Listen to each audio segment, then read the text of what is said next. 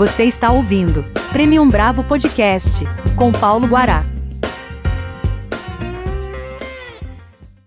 Tá no ar o Premium Bravo Podcast. Nesse episódio de número 7, o tema é inovação e startups. E para conversar comigo, está aqui nos nossos estúdios Elias Ogbe, que é sócio líder da GT Digital, uma empresa de tecnologia da Grand Thornton Brasil. Elias, muito obrigado por ter aceito o nosso convite. Eu que agradeço, Paulo. Queria te pedir uma apresentação sua para quem ainda não te conhece, né, para nossa audiência, uh, contar um pouquinho aí da sua história. Ótimo, difícil falar da gente, né, Paulo? Mas é, o Elias é casado, é pai de dois meninos, o Bernardo e o Rafael. Eu sou formado pela PUC do Rio de Janeiro em Administração de Empresas, tenho MBA em Finanças pelo IBMEC e sou mestre é, pela Universidade de Bordeaux, também em Finanças e Administração em Finanças, né? É, minha vida profissional, tenho 23 anos na área de consultoria, é, liderei algumas, é, sócio de consultoria, né, e liderei algumas áreas, principalmente no mercado financeiro. É, atualmente, é, focado em tecnologia, passei os últimos três anos cuidando de startups, né? Fui empreender, é, ajudei algumas startups a se estabelecerem e agora estou tô, tô aqui de volta com a GT Digital. Maravilha. Elias, como é que a gente trabalha inovação nas organizações? Como é que se faz a coisa acontecer em termos de inovação? Essa é a pergunta que, que nos tempos aí, há seis anos atrás, né, as empresas procuraram buscar uma fórmula mágica para poder trazer inovação. Né? Viam as, as, as startups crescerem, aquele movimento do Vale do Silício, né? E quando, é, quando, isso, quando isso surgiu, elas queriam, porque queriam uma resposta rápida para isso. Aí a gente viu várias formas de trazer inovação para a empresa, algumas empresas com uma metodologia bem interessante de implantação, mas a verdade é o seguinte, né? A, a inovação numa empresa tradicional, ela, ela é feita de pessoas, né? São pessoas que vão fazer essa inovação. Né? A instituição, por si só, né, só a estrutura da empresa, não vai trazer nenhum tipo de inovação sozinha. Então, incentivar as pessoas é o que as grandes empresas inovadoras fizeram. Incentivar pessoas, dar espaço para elas trabalharem, montarem grupos de trabalho, né? criar um ambiente inovador. Uma coisa que a gente viu em algumas empresas é trabalharem com o, o, o recado para todos os funcionários de que a inovação era extremamente importante e quando um projeto inovador surgiu para fazer uma grande mudança tecnológica na organização, as pessoas que foram envolvidas no projeto que não deu sucesso foram desligadas. Então, é, é de um lado um discurso inovador, do outro uma, uma inibição ao, ao, ao modelo de inovação. A inovação ela tem sucessos né, e também tem insucessos, né, sem dúvida nenhuma. E você incentivar a inovação, você também tem que proteger os inovadores, é, de qualquer dano para que aquela inovação surja. Algumas vão ter sucesso, como a gente conhece os casos do Post-it, por exemplo, é, e outros mais aqui, que eu poderia citar aqui 10, 20 casos aqui de inovações de sucesso. Agora, muitas outras que a gente não teve acesso nenhum e que foram de sucesso. Né? Agora, se a gente punir aqueles que foram os inovadores, aqueles que trouxeram as ideias, aqueles que tentaram implementar, você com certeza vai inibir aquele ambiente inovador. Então, falando do lado positivo, né? É, o ambiente inovador precisa ser motivado em todas as áreas, principalmente no, nos executivos. Né? Quantos executivos a gente conhece aqui que tem metas de inovação dentro da sua, é, do seu bônus anual? São poucos. E quando eles têm, eles sabem que um erro operacional de uma inovação que foi implementada, uma inovação que não deu certo, ele é muito mais danoso às metas dele, à imagem dele na organização, do que efetivamente a, a, o aspecto positivo que aquela meta de inovação trouxe. Né? Então, a empresa está aí para ter continuidade, para viver os próximos 300, 400 anos. O executivo ele tem prazo de validade. A gente sabe disso. Né? O executivo vai ficar lá até uma determinada idade, ele vai ter uma posição que não pertence a ele, que ele está lá ocupando naquele momento. Então, como uma empresa inovadora, vai incentivar aqueles executivos a trazer uma inovação, a incentivar as pessoas e a não ter medo de errar para algo que pode fazer bem feito, né? Para algo que pode trazer um benefício imenso para o futuro da organização. Então, acho que esse é um questionamento que é, os conselhos de administração precisam ter, os fundadores, né? É, os, os sócios majoritários das empresas e o próprio mercado. De olhar para os executivos e saber se aquele executivo está mantendo o status quo e olhando a valorização do negócio a curto prazo ou se efetivamente está construindo alguma coisa para o futuro. O que difere uma coisa da outra? É, é, existe uma startup sem ser uma empresa inovadora? Existe uma empresa inovadora sem ser uma startup? Como é que você diferencia isso? Como é que você explicaria o que é uma startup, o que é uma empresa inovadora? É, tem de tudo. Acho que a resposta é essa, Paulo. Tem startup que eu não considero inovadora, né? Tem empresas extremamente inovadoras que são é, que têm aí 100 anos, né? Então, acho que o primeiro ponto que a gente precisa mencionar aqui para alinhar até o conhecimento do que está acontecendo no mercado local, né? A gente tem um marco legal das startups, né? Que é de 1 de junho é, de 2021. É a Lei Complementar 182. São empresas estabelecidas com até 10 anos, né? De, é, de registro no CNPJ. Né? Acho que tem uma, uma algo, algo desse tipo no, na, na lei complementar. Mas então, o que, o que é importante? Isso é uma definição técnica né, do que é startup aqui no Brasil.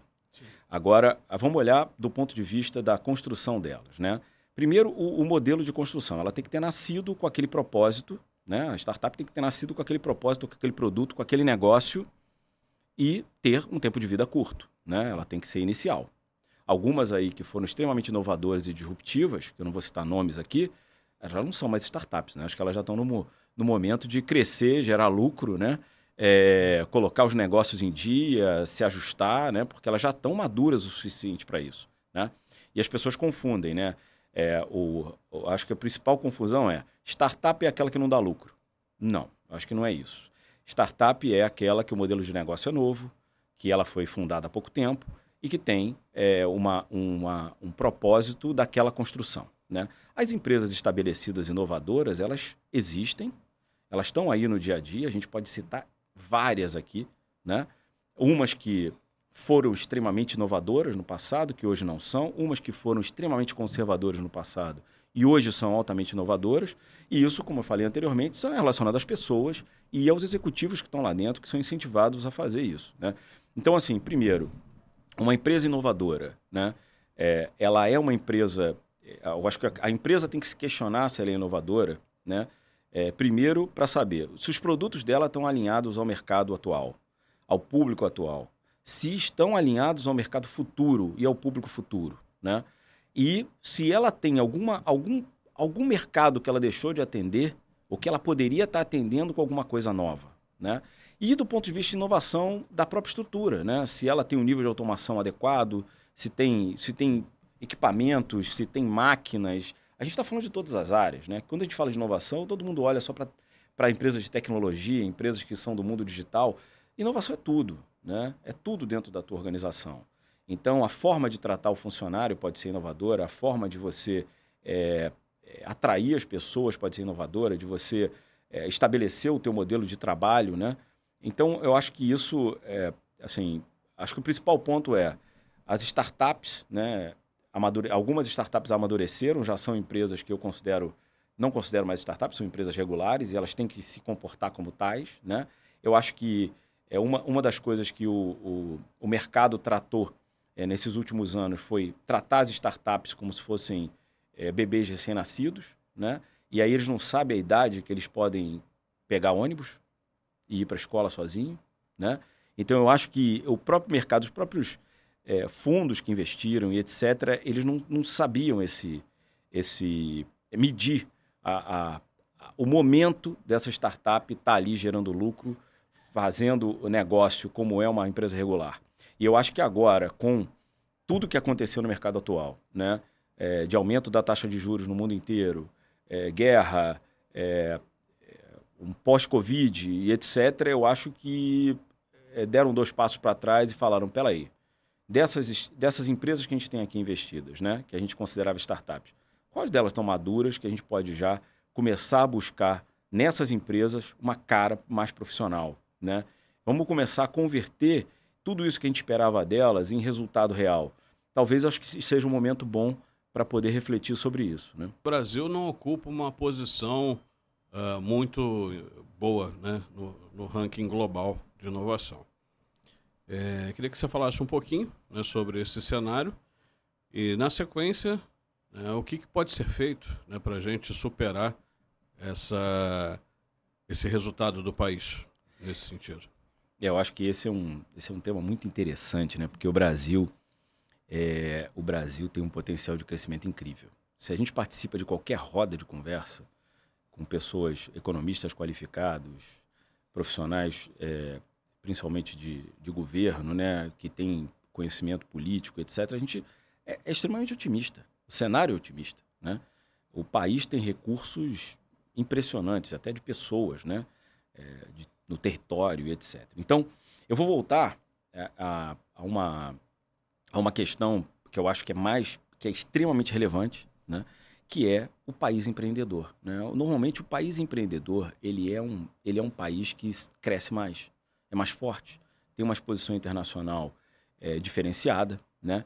Então, assim, quando a gente incentiva o empreendedorismo, a gente traz um, um país mais forte, né?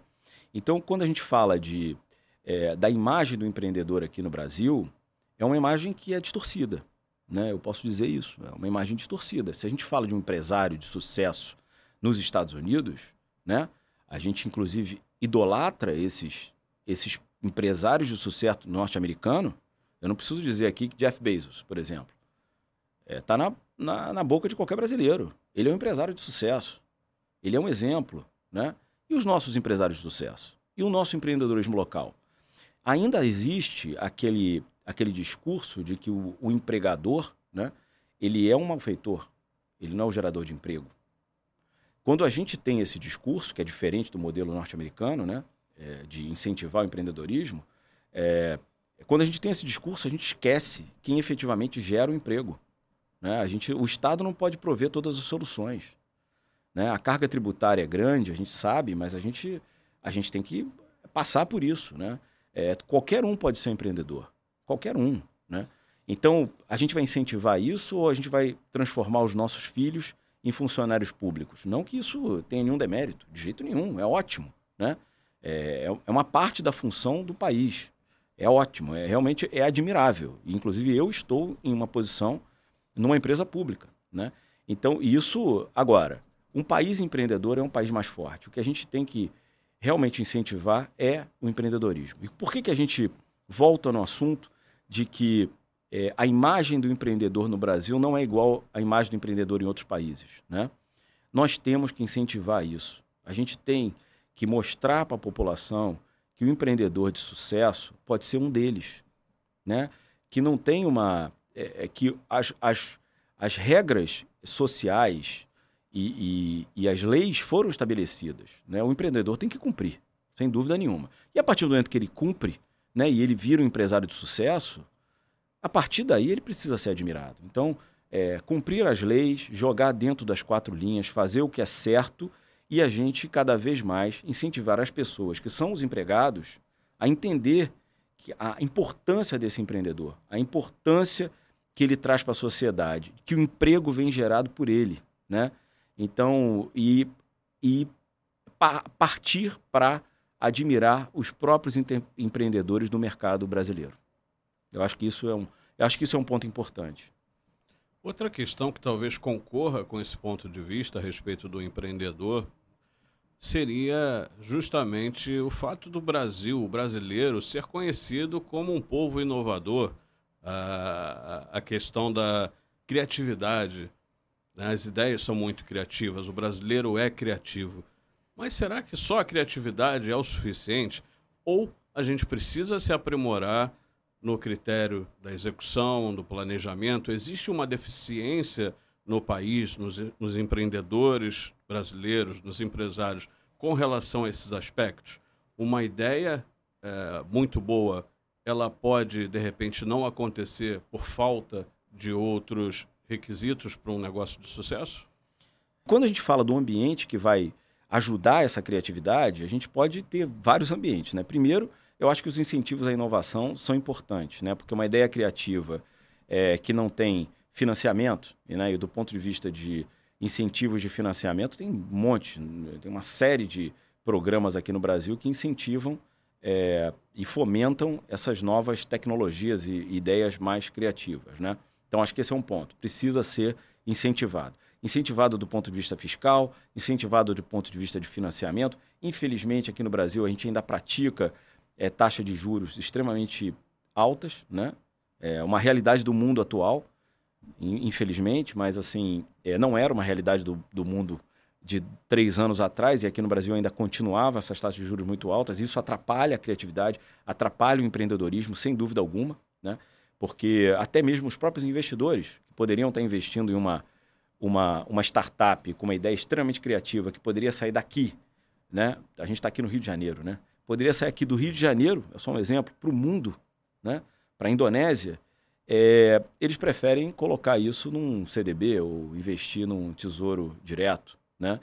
É, e isso é, é o tipo do, é, do, do, do, do, retrocesso que traz para qualquer desenvolvimento é, de uma ideia criativa ou de uma, de, uma, de uma empresa inovadora. Quais são, na sua opinião, os modelos mais atraentes para investimentos é, com relação às startups hoje? Essa pergunta é de um milhão de dólares, hein? é, é, assim, nesse passei algum tempo, né, é, olhando do, do outro lado da mesa, né, como startup. E a gente acaba conversando com muitos fundos, com empresas que estão é, é, olhando os investimentos, né. E uma das coisas que eles falam sempre, né, é a questão do é, da qualidade do empreendedor, né. Essa é uma acho que é o principal ponto. Eles olham muito o empreendedor e hoje cada vez mais esse empreendedor para eles tem um valor maior. É, a questão do produto, né? Se realmente o que ele tem ali é uma coisa que, que é palpável, que eles conseguem ver a evolução daquilo ali, e certamente o mercado, né? Mercado, porque uma, uma das, um dos pontos principais é, é ser escalável. Né? Eles querem saber até onde você pode chegar com aquela, com aquela sua criação, né? E quando eu falo onde pode chegar, a gente está falando de tanto a escalabilidade de negócio, né? quanto a escalabilidade do próprio produto e a rentabilidade do produto, como o produto é, é atraente para as gerações que estão aí, como é que ele, eles se conectam a isso, e também até onde o empreendedor consegue chegar como empreendedor, né? É, tanto na gestão do negócio como da implementação também, de como ele executa aquilo ali, como ele coloca aquilo ali funcionando, né? Então acho que essas três perguntas sendo respondidas, eu acho que acabam gerando uma atratividade maior para quem efetivamente vai fazer um investimento. Né? Eu acho que, além disso, a questão da relação de confiança é, é prioritária. Né? Eu acho que o, o, o, empreendedor ele precisa atrair essa, essa confiança, né, Paulo, do, do investidor. O investidor tem que olhar para ele e falar: ah, esse cara aí eu confio que ele vai, eh, que ele vai entregar. Né? E, e a gente tem um mercado também que é propício para isso. Né? Algumas Algumas empresas focam em determinados nichos, né? Alguma, alguns investidores focam em nichos, seja por, é, por indústria ou por expansão de mercado, é, se vai atender a Europa, se vai atender Estados Unidos, se vai atender só Brasil, se vai expandir para o mundo. Né? Então a gente tem muito desse, é, desse, desse, muitos vieses desses né? na hora de uma tomada de decisão de investir em uma, uma nova empresa. Eu acho que esses são os pontos que pelo menos pelo que eu escutei e que eu me lembro agora nesse momento, foram os principais assim que a gente viu. Perfeito. A gente vive hoje um momento que o perfil do consumidor, o comportamento do consumidor está mudando muito rápido. É, em relação às gerações anteriores, há uma diferença muito grande na forma de agir, de pensar, de obter informação. Queria que você falasse um pouquinho sobre a atenção que precisa ser dada à questão do comportamento e perfil do novo consumidor. É, esse, é esse é um ponto extremamente importante que mostra que é, inovar é uma questão de sobrevivência. Né? É, os hábitos que, que eu tenho, né, e da, minha, da minha geração, da sua geração, Paulo, né, é, são hábitos totalmente diferentes das gerações atuais. Totalmente diferentes. A forma de se relacionar com as pessoas é diferente, os equipamentos que são utilizados, o entretenimento, a diversão, tudo mudou. Né? A gente pode querer ser saudosista aqui, dizer que ah, continua brincando de carrinho, continua aí. Não, tudo mudou. A forma como se relaciona com as coisas mudou. Né? Então a forma como você vai chegar até esse consumidor, ela mudou e vai continuar mudando. O produto que vai até ele mudou e vai continuar mudando. É, eu, a, pergunta, a pergunta que sempre, em qualquer exemplo que a gente tem desse aqui, a pergunta principal é: se a gente virasse para o Paulo, com 18 anos de idade, e perguntasse para ele o que ele queria, ele ia falar: um carro. Não é isso, Paulo? Exato. Se a gente virar hoje para o meu filho e falar o que ele quer com 18 anos, eu acho que a última coisa que ele vai pensar é um carro. Eu acho que é, é, essa é a realidade. Ele vai pensar. Aliás, a resposta para essa pergunta é viagem. Eles quer, preferem viajar do que ter um carro. Né? Então, com uma mentalidade dessa diferente, a gente não pode achar que os nossos produtos de 1960 são os mesmos produtos que vão ser comercializados hoje. Então, é aquela questão: o produto é outro, a forma de apresentar o produto é outro. E não adianta modernizar do ponto de vista de marketing e publicidade somente. Não é, não é isso, né? A gente tem que fazer toda a transformação, toda a mudança em todas as áreas. A forma de atender do atendimento telefônico, a forma do atendimento digital, a disponibilidade dos recursos tecnológicos no formato que eles querem, um UX e um UI, né? Uma experiência de usuário e uma, e uma, e uma experiência de interface que seja compatível com aquela geração, né? a linguagem. Então, tudo isso é algo que é, precisa ser mudado. Né? Eu passei os últimos três anos é, empreendendo no mercado de seguros. Né? É, e uma das coisas que eu falava no mercado de seguros é os produtos de seguros são os mesmos da década de 70. Ah, mudou, agora tem um Prev Jovem, porque o pai está se preocupando com a previdência do filho e não com a dele. E, e muitas coisas é, é, seguem o caminho da, da, do, do próprio da própria organização e não da geração. Vamos olhar para o que a geração futura tem.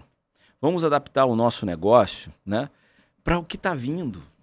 Vamos adaptar o nosso negócio para o que vem pela frente, para essa nova geração, para essas novas pessoas que estão vindo, esses novos consumidores. Se a gente todos os dias fizer esse exercício e olhar para os nossos produtos, para a forma de comunicar, para a forma de divulgar, para como atendê-los, e olhar assim para o futuro, a gente já está praticando alguma inovação, é, sem dúvida nenhuma. A gente está olhando para o cliente, né? que eu acho que é um ponto que talvez a gente tenha, é, e essa é uma outra conversa que a gente pode ter, né? eu acho que a gente está olhando menos para o cliente hoje do que olhava na época que eu fiz a minha faculdade de administração de empresas. Né? Então, será que isso não é um movimento cíclico? Será que a gente não vai. A gente antes olhava para o cliente, cuidava dele, e sabia da importância daquele cliente. Agora a gente entende que a imagem e a divulgação são os principais pontos, porque a gente até talvez não tenha entendido ainda todo esse público. Acho que tem isso, né? É, e aí a gente deixa aquele pedaço que eu aprendi na minha, na minha base da, da, da PUC do Rio de Janeiro, né, de administração de empresas, do, do, cuidado que a gente tem que ter com o cliente, com a fidelização e etc., que foi a base de grandes empresas que tem aí, que são extremamente admiradas. Né? Eu, vou, eu já falei do Jeff Bezos, então eu vou falar da Amazon. Né? A Amazon se preocupa com o cliente? Sim. Sim. Eu me lembro, é, eu morando nos Estados Unidos, eu comprei um produto, o produto veio com defeito, eu reclamei, no dia seguinte o produto estava lá para eu devolver o outro, eu já tinha recebido o meu produto. Eu não sabia o que era isso. Eu estava vindo do Brasil, né? Cheguei lá, eu não imaginava o que, que era isso. E aí você fica encantado. E isso é o que eu, que eu aprendi na minha faculdade de administração lá atrás. Hoje, a gente vai para a Europa, o último que tem razão é o cliente. Primeiro é o funcionário, depois são os direitos humanos, depois. A última coisa que tem razão é o próprio cliente. Então, assim, será que a gente não precisa, talvez, voltar um pouco nesse momento do passado, né? e olhar novamente para o cliente não como um número dentro de uma plataforma digital, mas como a necessidade dele, adaptado a essa nova geração? Não sei. Vamos colocar esse tema aqui para ser um pouquinho é, um pouquinho menos é, regular aqui na nossa, na nossa conversa, né? Um pouco mais polêmico.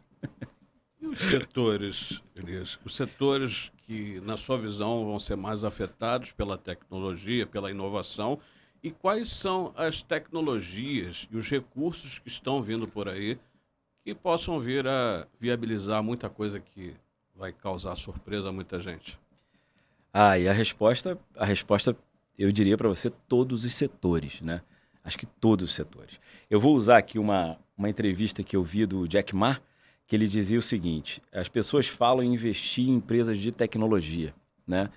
E ele dizia que não é que você tem que investir numa empresa de tecnologia, as coisas vão continuar existindo. O restaurante vai continuar ali, né? É, então, você tem que investir na melhor tecnologia para sua empresa. E isso é algo que algumas, algumas empresas ainda não entenderam isso nem sabem como começar.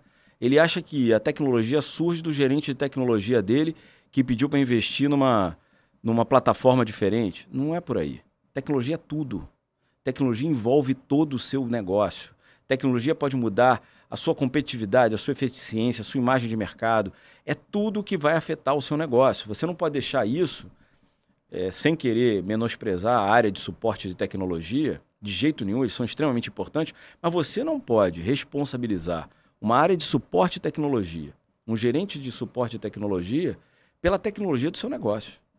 Você precisa de uma cabeça de tecnologia para saber onde o seu negócio vai, o que, que você vai precisar colocar nele. As novas tecnologias estão aí. E elas têm que ser implantadas em tudo. Se a gente olha o mercado financeiro, o mercado financeiro parece que investe 12% né, das suas receitas em 12%, 13% das suas receitas em tecnologia. Se a gente olha uma, uma, a indústria, a média é 4% na manufatura.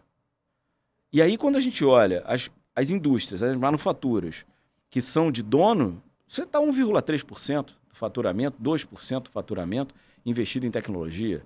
Né? E a tecnologia é caro. Não, é o futuro do teu negócio. A eficiência está ali. A gente está mais do que comprovado. Você faz uma automação, uma robotização de um processo, a eficiência vem na, na hora. Agora, muitos executivos não sabem nem o que é isso. Não sabem nem por onde começar. Porque isso é uma coisa lá que o garoto da informática falou para mim que é, que é necessário. Então, eu acho que precisam de ajuda. Eu acho que a gente precisa receber uma ligação e falar assim, ó, vem aqui olhar o nosso, o nosso negócio aqui, ver o que, que eu posso mudar em termos de tecnologia. A gente está falando de inovação, pode ser inovação. Inclusive incentivos tributários para inovação para a sua tecnologia, que eu tenho certeza, eu falei aqui para o Paulo, antes da nossa conversa, que as empresas deixam dinheiro na mesa de incentivos tributários para inovação grandes incentivos tributários para inovação, eles deixam o dinheiro na mesa porque não sabem usar. Porque é, é, ou estão preocupados com o, o, gerente de suporte de tecnologia ou efetivamente com a área tributária deles de informar alguma coisa. Não, gente. Tem dinheiro na mesa para vocês melhorarem os seus negócios, para inovar. E isso você vai ter benefícios tributários sim. Né? Então, assim, eu não sou especialista tributário para isso, mas eu digo assim com toda certeza 95% das empresas que eu conheço têm dinheiro na mesa de incentivo tributário que poderia estar melhorando seu negócio, aumentando a competitividade, sabe? E fazendo melhor para o seu público.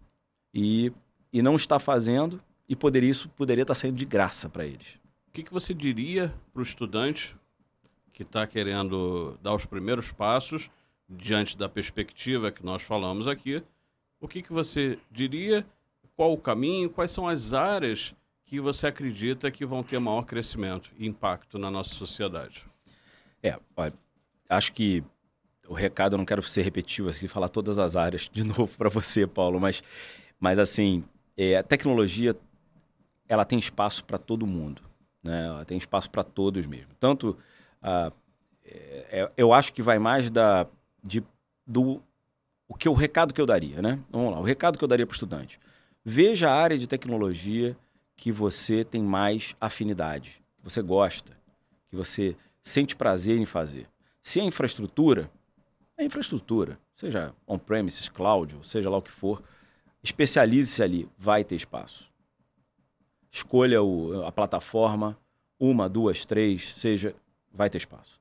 É desenvolvedor? É desenvolvedor pesado, front, back, né? é desenvolvedor de, é, de soluções de grande porte, vai ter espaço e vai ter muito espaço. Pode seguir em frente. Gosta de desenvolver? Maravilha. Não gosto muito de desenvolver, eu sou analista funcional de, de sistemas é, é, de sistemas corporativos de, é, de, de, nomes aí que eu não vou precisar citar aqui que estão aí nas empresas tem muito espaço para analista funcional entenda as funções saiba como o negócio funciona transfira aquilo ali para a tecnologia a gente está está aqui é, recebendo uma série de solicitações de empresas que têm um, sistema desses é, de, é, de porte, bem estruturados, bem implementados, que tem uma série de funcionalidades que estão fora do sistema, que poderiam estar lá. Que poderiam estar lá. A gente vai lá, olha, olha, isso aqui poderia estar aí dentro, e eles estavam buscando uma automação com robô por fora. É, qualquer, qualquer coisa que, que se entenda de tecnologia hoje vai ser muito bem usado. Então, é, existe um, uma, um déficit de, de, profissionais de tecnologia, não só no Brasil como no mundo. A gente tem perdido é, significativamente muitos profissionais para o mercado internacional.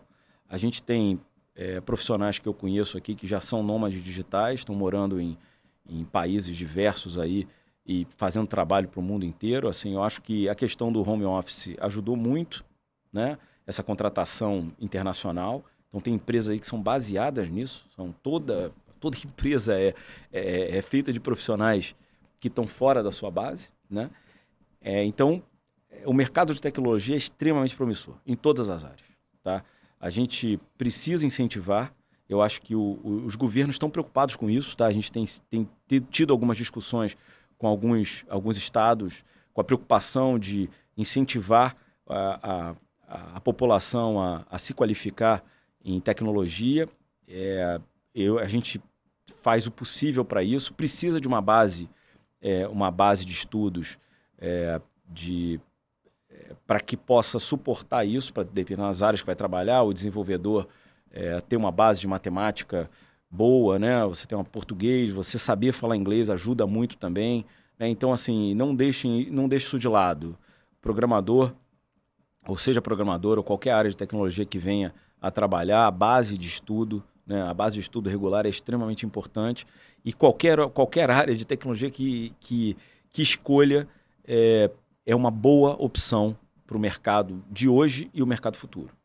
Tratando a questão das tecnologias emergentes, a questão do 5G, por exemplo, você, o que você teria a, a trazer para a gente a respeito desse tema? O quanto isso pode afetar as, as inovações, né, o, a, a, nossa sociedade como um todo? O que, que isso vai trazer para a gente? Ai, vai trazer tanta coisa, tanta mudança, né? A gente vem falando sobre é, internet das coisas já há alguns anos, né? E, e quando a gente vê a tecnologia 5G chegando, a gente fica super animado para colocar a internet das coisas no, no seu devido lugar, né? no lugar de direito. Né? Eu acho que o 5G vai trazer isso, eu vou falar um pouquinho. As tecnologias emergentes vão afetar demais as empresas. Então, é, volta naquele assunto que eu falei do conheça a sua empresa, conheça seu negócio e saiba que as tecnologias vão afetar ele e muito. Então, invista nisso. Né? A gente está falando de computação quântica, que todos estão comentando, a gente está falando de inteligência artificial de robôs aí fazendo uma série de, é, é, de trabalhos que antes eram massivos, maçantes e, e que hoje a gente tem até dificuldade em encontrar profissionais que aceitem né, fazer esse tipo de fazer esse tipo de, de, de, trabalho, executar esse tipo de trabalho. Então, os robôs vão, podem fazer isso, com muitas outras coisas que, é, que que vão vir por aí. Mas a gente volta aí à questão do 5G, que é mais animador, né? A gente, a, a, a gente tem certeza absoluta do quanto isso vai afetar os negócios. Né? A gente está falando de baixíssima latência de comunicação, uma comunicação imediata. A gente está falando de processamento remoto, sabe? Aquele, aqueles computadores da década de 80, né? Que tinha um servidor central e, e você tinha um terminal que era chamado terminal burro. Né? Hoje em dia isso é possível com o terminal é, com terminal de, de baixíssimo custo, processando remotamente com processador em cloud, em nuvem, né? E isso tudo possibilitado por uma tecnologia de alta disponibilidade, baixa latência, que vai ser a tecnologia 5G. Então, é, quando a gente fala nisso, a gente está falando de equipamentos que podem fazer monitoramento, é, indústrias que podem ter um nível de controle de qualidade muito mais alto, né? a produtividade aumentando, eficiência aumentando, qualidade de produto, automação, fábricas que podem ser totalmente comandadas remotamente. Né? Vai ter um cockpit onde vai controlar 99% das máquinas, a gente não precisa ter ninguém no chão de fábrica. Isso é bom, né? não é que o trabalho vai. A gente vai perder é, posições de emprego. A gente está volta naquele tema que você perguntou antes, da questão da qualificação em tecnologia, né, da qualificação do profissional. A qualificação muda, né? O profissional muda. E com isso a gente tem produtos com menor custo, maior acessibilidade a produtos que antes eram, é, eram absolutamente custosos, né? A gente consegue ganhar escalabilidade. Então, é, você vai fazer um monitoramento remoto, um equipamento minúsculo, ele vai poder ser monitorado e, e pode te dar temperatura, se foi aberto, se foi fechado, é, se tem movimentação, se não tem, geolocalização. Então, eu acho que as tecnologias que estão surgindo vão, não vão parecer disruptivas, não é isso? A questão, a gente não está falando a palavra disruptiva aqui, estamos falando de evolutivas. Né? São tecnologias que vão permitir a gente fazer muita coisa que a gente não tinha acesso, né? É, com alta conectividade, com uma facilidade incrível. A gente vai é, a gente vai vivenciar nos próximos anos e com, a, com o aumento da conectividade equipamentos que antes precisavam de uma bateria imensa, um processamento gigantesco. A gente vai ter uma folha que vai fazer a mesma coisa com processamento remoto e com a ajuda do 5G. Então, a expectativa aqui é gigantesca. Então, preparem-se para as mudanças e, e estejam prontos para uma competitividade diferente. Lembrando, principal ponto, quando a gente fala de competitividade, não estamos falando do mercado local, tá? A gente está falando do mundo, tá? A gente está falando de países que estão se preparando para essa revolução. Então estejamos nós aqui no Brasil preparados também. Acho que esse é um ponto, esse é o, o recado principal. Com relação à preparação, Elias, é uma dúvida. É para se ter medo da inteligência artificial? É para ficar animado? O que, que, é ficção? O que, que é a realidade? É, por essa ótica da, da governança. Acho que isso ficou famoso, né? Depois que o Elon Musk fez aquela frase, né? Que é, inteligência artificial é mais perigoso do que armas nucleares, né? É, eu tenho que concordar com ele, né? Assim, é, potência não é nada sem controle. Né? Então vamos voltar a essa frase. A inteligência artificial está aí, é, ela é importante para o negócio, ela evolui. Tá? Para quem estudou isso a fundo, eu não me considero um especialista profundo no tema, mas a gente acaba estudando bastante sobre o tema. Ela evolui, ela tem a capacidade de melhorar. É, melhorar é, uma, é um termo relativo, né? Mas melhorar o seu entendimento, aumentar a sua capacidade de é, de, de tomada de decisão, né? e isso é feito a partir é, de, um, de um modelo que é determinado para aquela inteligência. Então, realmente, tem um perigo. Né? É, tem, uma, é, tem uma palestra que eu tive o privilégio de fazer para a FEBRABAN em 2018, falando sobre a questão de governança de inteligência artificial. Eu acho que é um ponto que não é para deixar de lado, eu acho que é um ponto importante, tá? porque a, tudo que a gente cria e que, que é que é automatizado, a gente sabe que a gente precisa de rastreamento, a gente precisa de histórico, a gente precisa é, ter acesso a esses dados e como eles foram feitos, e a gente também precisa controlar, né? ter limites superiores e inferiores para aquelas tomadas de decisão. A gente precisa ter uma governança que possa tirar aquilo do ar em caso de emergência. Então, é, tratar desse tema com cuidado é importante. Agora, nunca, né? eu acho que isso é importante, é, travar a evolução. Né? Eu acho que a governança não foi feita para atrapalhar uma empresa, para atrapalhar um negócio ou para atrapalhar inovação ou evolução. Não é isso. É para que isso seja feito da maneira certa e que se a gente precisar voltar atrás, a gente volte atrás, que a gente precisar parar, a gente pare e que se a gente precisar descobrir o histórico e ajustar, a gente possa fazê-lo. Elias, muito obrigado mais uma vez por ter aceito o nosso convite. Antes de encerrar, você gostaria de deixar algum recado aos nossos ouvintes?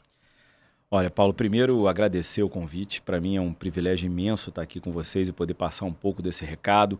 Algumas, algumas questões polêmicas aqui, um pouquinho mais duras, para vocês entenderem que é para ativar né, o, nosso, o nosso senso crítico, é para é, possibilitar trazer determinadas discussões. Eu acho que isso, isso que, é o, que é o mais valioso da gente ter a liberdade aqui de poder falar e, e agradeço aí a vocês pelas, pelas ótimas perguntas, tá?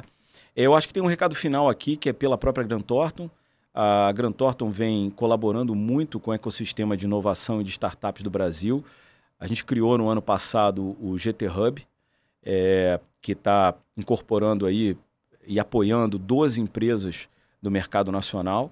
Né? Essas empresas vão ser anunciadas brevemente aí, e eu acho que é, isso é mais uma, é mais uma uma, uma demonstração do incentivo que algumas empresas, não só a Gran Torto, mas algumas empresas estão fazendo para poder ajudar o ecossistema de startups no Brasil. É muito importante. O empreendedorismo é extremamente importante para a evolução e o crescimento do nosso país. E certamente ajudar nas questões de minimizar as desigualdades sociais. Muito obrigado novamente, Paulo. Esse foi o Premium Bravo Podcast. Agradecer também a nossa audiência que ficou até aqui conosco. E segue o recadinho na vinheta.